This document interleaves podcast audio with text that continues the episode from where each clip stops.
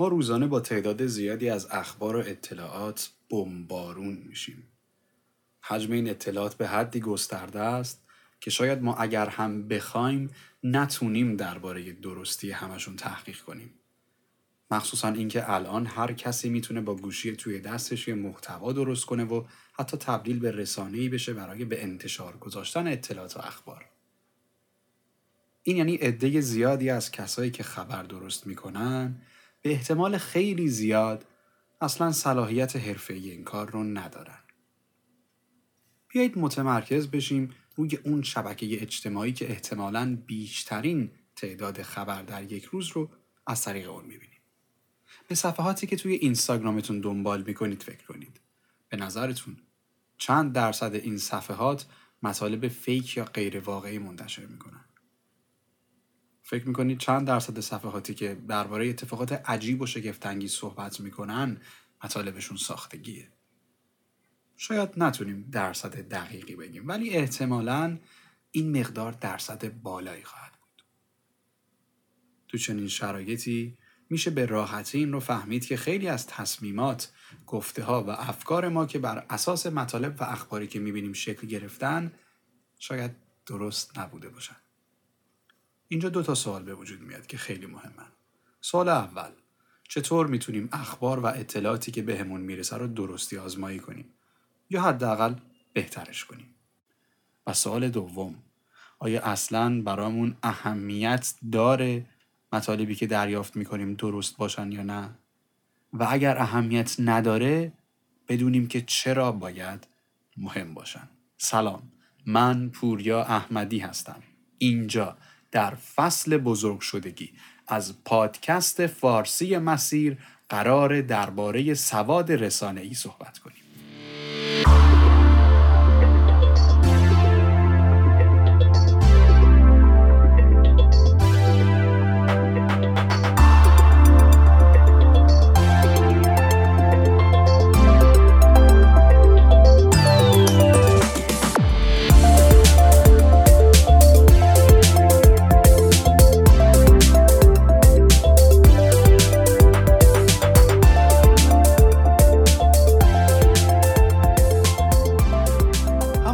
احتمالا شما هم توی این فصل متوجه شدین. فصل بزرگ شدگی از نظر محتوا و ریتمش با فصلهای دیگه متفاوته. موضوعات گفته شده توی هر اپیزود با اپیزودهای دیگه خیلی فرق دارن. زمینه هاشون فرق می‌کنه گفته هاشون فرق می‌کنه ولی در نهایت همشون به رشد فردی مربوط میشن. مستقیم به رشد فردی. سعی ما توی این فصل اینه که یه سری موضوعاتی رو با دید نه خیلی جزئی و نه خیلی کلی بررسی کنیم و دربارهشون صحبت کنیم. هر کدوم هم که دیدیم بیشتر مورد استقبال بودی. حتی احساس کردیم که بیشتر نیاز دربارهش صحبت بشه توی فصل یا پرونده جداگونه به صورت تخصصی تر و با جزئیات بیشتر رو به همراه متخصص دربارهش صحبت کنیم. تا اینجا اپیزود قبلیمون یعنی طرز فکر منطقی یا احساسی بیشترین بازخوردها رو داشته و دربارش صحبت شده. فقط کاش این صحبت رو از پیام مستقیم فرستادن یه کمیش رو توی کامنت ها هم بیاریم که یه سری بحث های خوبی پیش بیاد. هرچند من بعضی از این صحبت ها رو توی اپیزود ها میارم معمولا ولی یه سری از دوستان هستن که صحبت هایی که می‌کنن خیلی خوبه و اگر این بحث ها شاید توی کامنت ها پیش بیاد بتونه بقیه هم کمک بکنه. مسیر یه پادکست درباره رشد فردیه. به صورت فصل یا پرونده ای که در هر فصل درباره یک زمینه از رشد فردی صحبت می‌کنیم. ما هر یک شنبه در میون حدودا شبها اپیزودهامون رو منتشر می‌کنیم و این 27 مین اپیزود پادکست فارسی مسیره. ما رو توی Castbox اپل و گوگل پادکست و به تازگی در پادکست ادیکت با همین اسم پادکست فارسی مسیر می‌تونید پیدا کنید. توی توییتر ادساین پادکست مسیر هستیم. اونجا بیشتر با هم دیگه می‌تونیم مستقیم صحبت کنیم. توی اینستاگرام هم با اسم مسیر پادکست می‌تونید ما رو دنبال کنید و قسمت های از هر اپیزود رو اونجا می‌ذاریم. کلا توی هر فضایی هم که هستیم یه لینکی گذاشتیم که می‌تونید توسط اون به همه اپیزودهای ما در هر فضایی که هست دسترسی داشته باشید. حالا چه SoundCloud چه Castbox تلگرام یا هر جای دیگه ای. اما در مورد اپیزود امروز و موضوع سواد رسانه ای اینکه چی شد که این موضوع رو انتخاب کردیم راستش رو بخواید من خودم کسی هستم که خیلی کم اخبار رو دنبال می‌کنم. تقریبا هیچ خبرگزاری رو هم توی هیچ کدوم از شبکه های مجازی ندارم. منظورم از خبرگزاری پیج های علمی و روانشناسی و اینها نیست. درباره رسانه های خبری صحبت می‌کنم. این چند وقت قبل از انتخابات که می‌دیدم همه جا صحبت حرفای نماینده ها بوده و وعده هایی رو که افراد مختلف می‌دادن و این حسی که در من به وجود اومد که اه انگار من حرفی ندارم که بقیه بزنم من رو ترغیب کرد که در روز یک زمانی رو اختصاص بدم به خوندن خبر. این میل من به خبر خوندن میل من به آگاه شدن از پانزده دقیقه قبل از خواب به چک کردنهای گاه و بیگاه روزانه تبدیل شد و در طول روز چندین مرتبه احساس می کردم که من الان نیاز دارم که خبر بخونم. و حتی گاهی چندین رسانه مختلف رو با هم چک می کردم به این امید یک خبر بیشتری پیدا بکنم. یکم که گذشت احساس کردم این میل من به خبر خوندن انگار داره به یه نیاز تبدیل میشه. نیاز به خبر دونستن چون این قضیه برای من یه ذره غیرعادی به نظر میومد دربارش جستجو کردم. اگه می‌خواید این نقطه شروع جستجوی من رو هم پیدا بکنید که توصیه می‌کنم یک بار حداقل این وقت رو بذارید من جستجوم رو با گوگل کردن عبارت is news addictive آیا اخبار اعتیاد آوره شروع کردم. مطالب و نتایجی که پیدا کردم واقعا جالب بود. متوجه این شدم که اخبار نه تنها اعتیاد آوره بلکه یکی از گسترده ترین اعتیادها در سطح دنیاست. یه مطلب خیلی جالبی خوندم در همین باره. می‌گفت مغز ما جوری طراحی شده که برای آینده برنامه ریزی کنه. این داستان رو سعی کنید تو ذهنتون موازی این چیزی که تا الان گفتیم تشکیل بدید. میگه یکی از چیزهایی که شانس بقای ما رو بالا می‌بره همینه که مغز ما یه جوری اصطلاحا سیم کشی شده که برای آینده برنامه ریزی کنه. چطور؟ توی مغز ما این سیستم اینطور پیاده میشه. اجداد ما زمانی که غذا پیدا می‌کردن بدنشون به فرمان مغز دوپامین ترشح می‌کرده.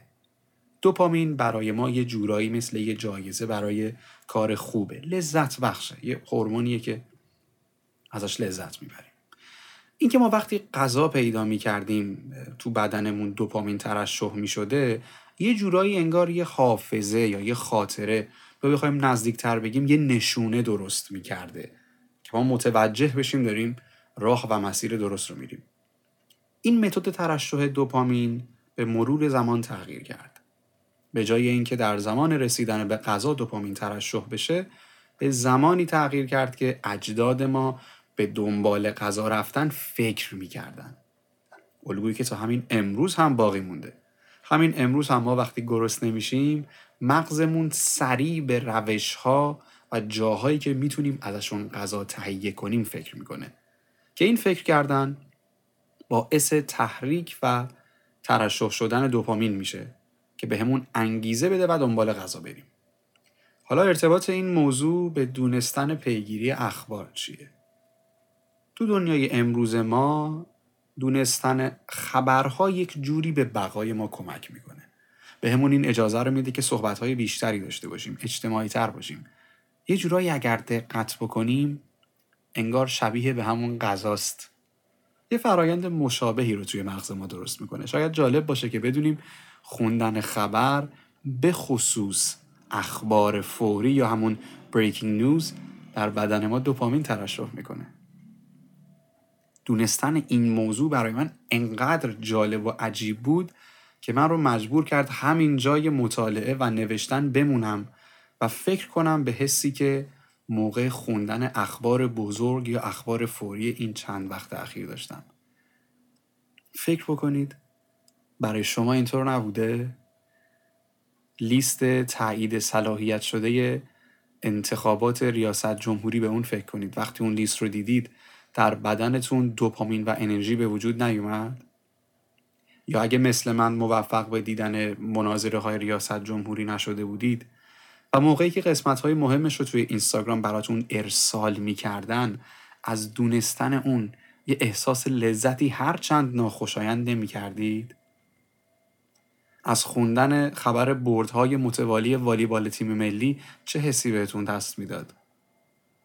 ببینید یه مروری که برای خودمون تو ذهنمون انجام بدیم متوجه میشیم که واقعا نه تنها موقع خوندن خبر در بدنمون دوپامین ترشح میشه بلکه حتی به طور ناخودآگاه برای اینکه بخوایم این لذت رو مجددا و مجددا هر چند ناخوشایند تجربه بکنیم خودمون بین این کانال ها و شبکه های مختلف خبری دائم در حال جستجو کردنیم. این رفتاری که در من از یک کنجکاوی شروع شد به یک موضوع برای صحبت و رفتار اجتماعی داشتن با بقیه ادامه پیدا کرد و به یه چیزی شبیه به اعتیاد ختم شد موضوعیه که خواسته یا ناخواسته برای خیلی از ماها می‌تونه به وجود بیاد یا حتی به وجود اومده. یه پژوهشی رو مرکز کنترل و پیشگیری از بیماری های ایالات متحده آمریکا یا همون CDC انجام داده بود که هدف از اجرای این پژوهش دونستن تاثیر اخبار بر روی سلامت روانی انسان ها بوده. نتایجی که به دست آوردن شگفتآور بوده. اینکه در جریان اخبار گرفتن استرساست استرسی که می‌تونه الگوی غذا خوردن یا استراحت کردن و خوابیدن ما رو تغییر بده. به طور مستقیم می‌تونه باعث ایجاد افسردگی و تشدید ناسلامتی های روانی بشه و مستقیما روی کیفیت و طول عمرمون اثر منفی بذاره. این در جریان اخبار بودن فقط مختص به خبرهای بد نمیشه اما همونطور که مشخصه اخبار ناخوشایند می‌تونه تاثیرات منفی و مخرب خیلی بیشتری داشته باشه شاید براتون جالب باشه که بدونید تو همین تحقیقات وقتی روانشناسای این مرکز اخبار خبرگزاری های مختلف رو بررسی می‌کردن متوجه این شدن که خبرگزاری ها جوری متن و به خصوص تیتر خبرها رو می نویسن که از نظر احساسی تأثیر عمیقتری بذاره و به سمت ناراحتی بیشتری بره. به این دلیل که جملاتی که بیشتر احساسی باشن و بیشتر احساس رو درگیر کنن می‌تونن توجه زیادتری رو به خودشون جلب کنن. این یعنی خبرگزاری ها به طور آگاهانه و به جای اینکه صرفا خبری رو منتشر کنن که مخاطبینشون مطلع بشن متنها رو جوری نگارش می‌کنن که بتونن افراد رو درگیر خوندن خبرها بکنن حتی ساختار و پیکربندی این رسانه ها که از نظر زمانبندی انتشار بخوایم در نظر بگیریم یا حتی از نظر طراحی وبسایت یا صفحه روزنامه یا هر دید دیگه ای بخواید جوری عمل شده که شما دوست داشته باشید بیشتر و بیشتر و بیشتر بخونید و درگیر بشید. این حرفها به این معنیه اعتیاد خبری یک پدیده که آگاهانه شکل می‌گیره و برای زمینه سازی میشه نه اتفاقی. در ادامه درباره این صحبت می‌کنیم که چطور بتونیم با این مسئله کنار بیایم یا ازشون عبور بکنیم و اینکه چطور مقدار بیشتری از خبرهای نادرست رو تشخیص بدیم که در دام این اخبار یا فکت های اشتباه نیفتیم. و مهمتر از اون ضرورت دونستن اخبار رو چیکار کنیم؟ می‌خوام اگه نظری درباره همین اپیزود یا اپیزودهای قبلی دارید لطفا برام بنویسید. اگر در Castbox هستید که همونجا کامنت کنید من همه نظراتتون رو حالا به صورت پیام مستقیم باشه یا کامنت باشه می‌خونم و برام نظرتون بسیار مهمه. پس من رو از دونستن نظرتون محروم نکنید.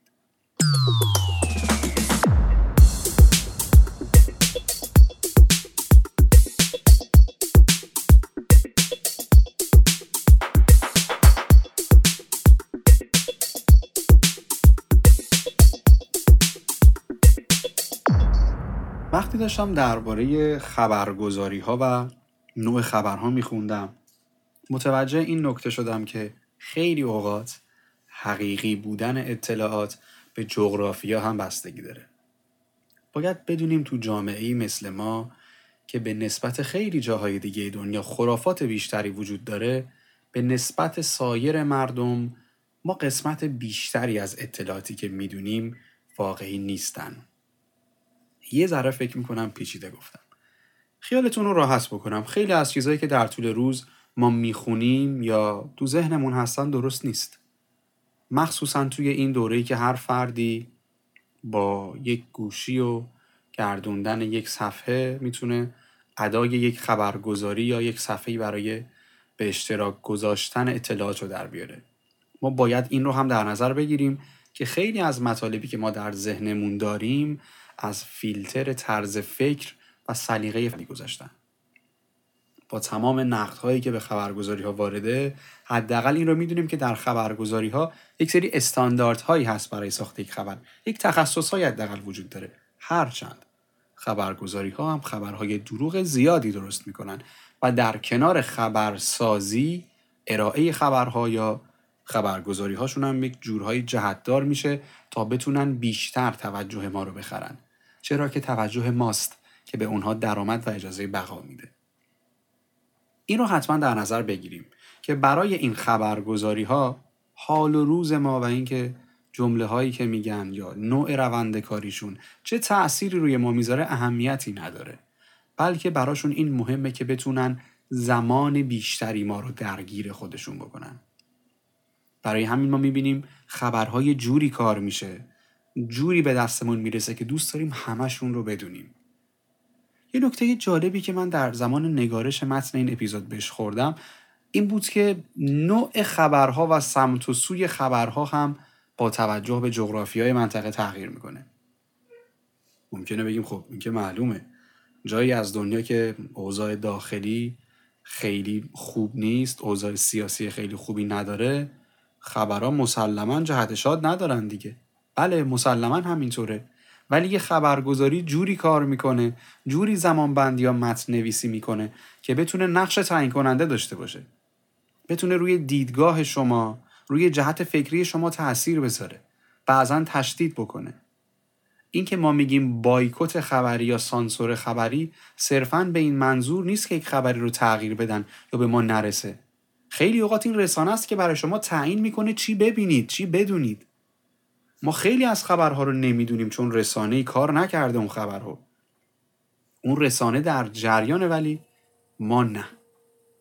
خیلی اوقات طرز فکری که ما داریم جمله هایی که ما میگیم به خاطر دنبال کردن یک رسانه خبری یا یک page خاصیه. یه زمان به خودتون اختصاص بدید.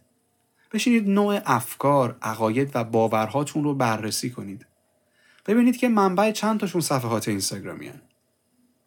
ببینید چقدر از گفته هاتون شبیه گفته های مجری خبرگزاری محبوبتونه. ببینید چند درصد از عقایدتون عقیده admin page محبوب اینستاگرامتونه. اگه گاهی چند تاشون رو فقط یه سرچ ساده هم بکنیم نتیجهش برامون جالب خواهد شد. توصیه می‌کنم هر از چند گاهی این کار رو بکنید. اگر هم نمی‌دونیم که از کجا و کدوم اطلاعات یا دانسته هامون شروع کنیم نقطه آسون برای آغاز می‌تونه اون موضوعاتی باشه که چندین جا دربارهش صحبت کردیم و یه عده مخالفش صحبت کردن یا اونهایی که باهاش مخالفت بیشتری شده. ما وقتی درباره سواد رسانه ای صحبت می‌کنیم به طور خیلی کلی منظورمون اینه که وقتی یه موضوعی بهمون به می‌رسه یه فکتی یه خبری یا یک مطلبی رو می‌بینیم و میشنویم قدرت تشخیص درستی و نادرستی اون رو داشته باشیم. و این موضوعیه که توی مدارس به ما یاد ندادن. اما چرا دونستن این قضیه اهمیت داره؟ چون دنیای ما رو حقیقت نمی‌سازه بلکه دیدگاهمون از حقیقته که اون رو شکل میده. من نمی‌خوام زیبایی تفاوت دیدگاه ها رو زیر سوال ببرم یا اینکه اگه تفاوت دیدگاهی وجود نداشت اصلا دنیا و فرهنگ ما یک شکل دیگه بود این رو زیر سوال ببرم. اما به عنوان یک فکر یک فکر گذرا. اینکه اگر می‌تونستیم حقیقت رو بدون زاویه دید ببینیم فکر کنید که چقدر همه چیز متفاوتتر و درستتر بود. البته مسلما این یه دیدگاه خیلی آرمانی و شاید دور باشه. اما به نظر من می‌تونست واقعا اتفاق جذابی باشه. البته این تفاوت در دیدگاه خیلی جاها به ما کمک کرده. مثلا اینکه ما می‌تونیم حقیقت رو از زوایای دیگری هم ببینیم. ولی خب همونطور که الان نسبت به این قضیه آگاهیم این اختلاف دیدگاه می‌تونه گاهی اشتباه هم باشه و اون اشتباه می‌تونه حتی در سطح جهانی رشد کنه و افراد خیلی زیادی رو درگیر خودش بکنه. شاید اونقدر دیگه با سود و زیانهای این قضیه درگیر شدیم. مخصوصا مردمی توی کشور ما که دیگه نیاز نباشه بگم تغییر دادن دیدگاه افراد در مورد حقیقت می‌تونه چه منفعتی برای برخی گروه های کشورها داشته باشه. خیلی هم نمی‌خوام به بحث شبکه های تجاری که پشت رسانه ها وجود دارن و ایجاد جهت های سیاسی و اجتماعی که اخبار درست می‌کنن وارد شم. توی این اپیزود صحبت درباره اینه که چه آسیب هایی می‌تونیم از خوندن یا درگیر بودن با اخبار ببینیم و در کنار اون چطور بتونیم سواد رسانه‌ای داشته باشیم تا یک مطلب نادرست رو از درست تشخیص بدیم. اول برای این عادت یا همون اعتیاد به خبر خوندن یه چند تا راهکاری من تو چند تا از منابع و مراکز معتبری که در این باره تحقیق کرده بودن دیدم البته مسلما راهکارهای خیلی بیشتری هم وجود داره اما اینا به نظرم جالب اومد و گفتم با شما هم مطرح کنم شما هم حتما برای پیدا کردن راههایی که براتون راحت تره یا بیشتر بهتون سازگاره یه جستجوی ساده تو اینترنت بکنید. از برخی منابع خوب می‌تونید راهکارهای به درد بخوری پیدا بکنید. اولین اقدامی که باید بکنیم حالا که می‌دونیم خوندن خبر چه تأثیری روی ما داره و از ما چه سودهایی می‌برن و خودمون چه ضررهایی می‌کنیم اینه که صفحات خبرگزاری هایی رو که داریم مخصوصا توی شبکه های اجتماعی دیگه دنبال نکنیم. حالا مهم نیست این خبرگزاری داخلی باشه خارجی باشه. اصلا اهمیتی نداره. این صفحات رو دیگه دنبال نکنیم. و جلوتر هم می‌بینیم که چه چیزهایی رو می‌تونیم جایگزینش کنیم برای مطلع بودن از اخبار درست. بعد از اینکه اولین اقدام رو انجام دادیم گاهی در طی روز طبق عادتی که داشتیم میریم و صفحات خبری رو چک می‌کنیم. این پیش میاد. برای این کار یه حدی تعیین بکنیم. مثلا بگیم من روزی دو بار میرم یک صفحه رو چک می‌کنم یا نهایتا سه بار این کار رو انجام میدم. دقت کنید یک صفحه خبری. یعنی نریم دوباره این صفحه رو چک بکنیم بعد یک صفحه دیگر چک بکنیم. یک صفحه خبری. و در کنار این خیلی اوقات ما به صورت ناخداگاه به خودمون میمون می‌بینیم که رفتیم یک خبری رو چک بکنیم. این رو سعی کنیم آگاهانه بکنیم. یعنی اگر من الان قصد این رو دارم که برم یک خبری رو چک بکنم وقتی فهمیدم بپرسم خب من الان به چه دلیلی می‌خوام برم خبر بخونم؟ اصلا مگه در طول روز چند بار خبر جدید میاد؟ اینو می‌تونم در یک زمان دیگری هم انجام بدم. اصطلاحا یک وقفه بندازید بین این کار. این اقدام شبیه به ترک کردن یا تغییر دادن روندهای دیگه است. که می‌تونه از نظر روانی در ذهن ما یه روند خیلی خوبی رو درست بکنه. این دو تا اقدامی رو که الان گفتیم سه تا اقدامی رو که البته گفتیم اولیش رو به این دلیل انجام میدیم که یعنی منظورم دنبال نکردن صفحات اجتماعی به این دلیل که اخبار به طور default توی صفحات اصلی شبکه های اجتماعی ما نباشن. یعنی تو اون صفحه ای که مثلا توی اینستاگراممون داریم توی اون feed اصلی اخبار نیان چون یه page خبری دائم در حال پست کردن خبره. دومین کار رو به این دلیل انجام میدیم چون نمی‌تونیم خبر خوندن رو در همون ابتدا کنار بذاریم. مثل فردی که قصد ترک کردن سیگار رو داره اول برای خودش یک مقدار روزانه تعیین می‌کنه که بتونه از نظر روانی با این قضیه کنار بیاد. این هم که گفتیم حالا در روز نهایتا دو تا سه بار در روز از این حد بالاتر خوب نیست واقعا نباید بریم. چون مغز ما سعی می‌کنه قانعمون بکنه که حالا یک بار دیگه هم چک کنم. فقط امروز استثناا این کار رو انجام میدم. ولی خودمون می‌دونیم که اینطور نخواهد بود. و مثل خیلی از عادتهای دیگه ای که قصد تغییر دادنشون رو داشتیم. چه رژیم غذایی بودن چه سبک زندگی بودن. حالا چه عادت کردن به یک چیز اشتباه بوده باشه مغز ما یه روزی به همون گفت فقط این یه بار اضافه رو انجام بدم. ولی بعد از اون اون اتفاق همیشه رخ داد. پس از حدی که تعیین می‌کنید این دو تا سه بار در روز بالاتر نریم. خب ما وقتی که بخوایم خودمون رو از خوندن خبر دور کنیم یه حسی بهمون دست میده که انگار آگاهیمون کمتر شده. انگار دیگه در جریان اوضاع نیستیم. وقتی رسانه های خبری رو دنبال نمی کنیم چی کار باید بکنیم؟ چطور باید مطلع بشیم؟ اینجا باید به دنبال رسانه های تخصصی بگردیم. دوست دارید درباره چه زمینه ای بدونید؟ می‌خوایم در جریان چه خبرهایی باشیم؟ دوست داریم از اتفاقات نجومی و کیهانشناسی با خبر بشیم؟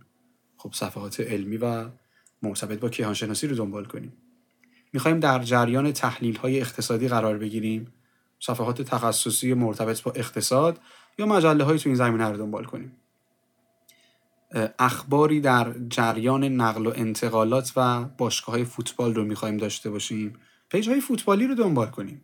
چیزی که مشخصه اینی که ما با این کار هم اطلاعات تخصصی تر و بهتری به دست میاریم و هم به احتمال زیاد درصد بیشتری از این خبرها درستن. چرا؟ چون خب این رسانه داره تخصصی کار می‌کنه و مخاطبینش هم تخصص بیشتری نسبت به مخاطبین یک پیج خبرگزاری عام دارن. این یه مزیت دیگه هم داره اینکه ما علکی ذهنمون سمت چیزهایی که به درد ما نمی‌خورند یا با ما مرتبط نیستن نمیره و هم می‌تونه آرامش فکری بیشتری در اختیارمون بذاره. در کنار زمان بیشتری هم خواهیم داشت چون دیگه دنبال خبرهای غیر و کارهایی که بعد از اون می‌کنیم نمیریم. یکی دیگه از کارهای مهمم توی این روند اینه که هم تو صرفه‌جویی زمانی البته به اون کمک می‌کنه هم دسته بندی موضوعی استفاده از feed های خبریه. feed خبری چکیده ای تقریبا از یک زمینه خبری میشه. مثلا ما میریم feed خبری اقتصاد رو وقتی می‌خوایم دنبال کنیم خبرهای اقتصادی مهم رو به صورت خلاصه برامون میفرسته حالا نمی‌دونم ما توی ایران هم سرویس های feed خبری ارسال می‌کنن یا باید خودمون بریم مطالعه بکنیم. یعنی هم دسته بندی میشه هم خلاصه میشه و هم فقط همون موضوعی که شما می‌خواهید مثلا شما feed اقتصاد رو که دارید چک می‌کنید دیگه اخبار مثلا اجتماعی براتون نمیاد. بهترین راه هم حالا در کنار همه اینها کماکان از نظر من مطالعه و تحقیقه. چون نه تنها دانش ما بالاتر میره بلکه ما همزمان آگاهتر هم خواهیم شد و موقع مطالعه ما فرصت فکر کردن بیشتری خواهیم داشت. برای کنار گذاشتن مسئله اخبار هم که بخوایم کلا حالا اون خبرگزاری ها رو کنار بذاریم به نظر من اول از اون رسانه ای که بیشتر بهش وابسته اید یا اون روتینی که چک کردن اخبار یا تحقیق بعدش داریم صحبتی که بعدش دربارش می‌کنیم اونی که بزرگتره اونی که بیشتر درگیرش میشیم اونی که بیشترین اهمیت رو برای ما داره اول از اون شروع بکنیم برای کنار گذاشتن.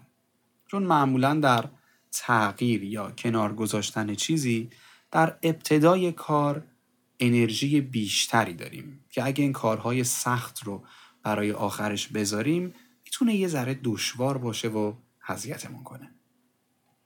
اما درباره اینکه درستی یا نادرستی یک خبر یا از اون مهمتر یه مطلبی رو بدونیم باید بتونیم یه صحت سنجی نسبی هم انجام بدیم.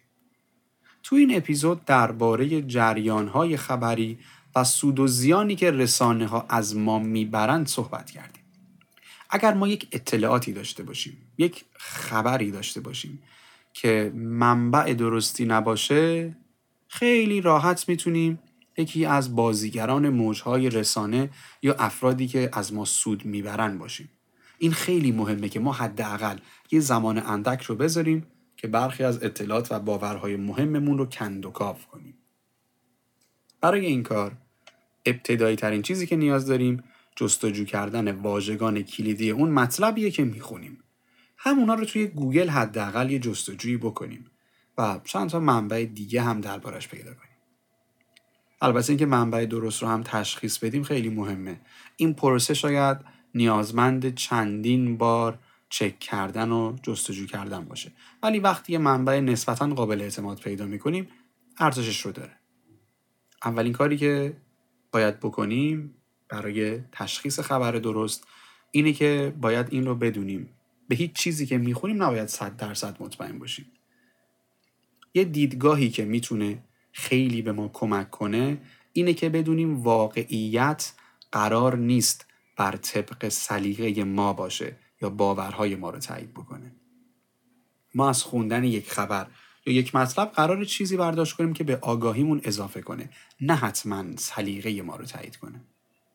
پس در کنار این صفحات و مطالبی که دنبال می‌کنیم که تاییدی بر حرفهای ما باشن حداقل یک بار این جسارت رو به خودمون بدیم که مطلبی رو بخونیم که مخالف عقیده ما حرف می‌زنن یا مخالف اون دونسته ما حرف می‌زنن.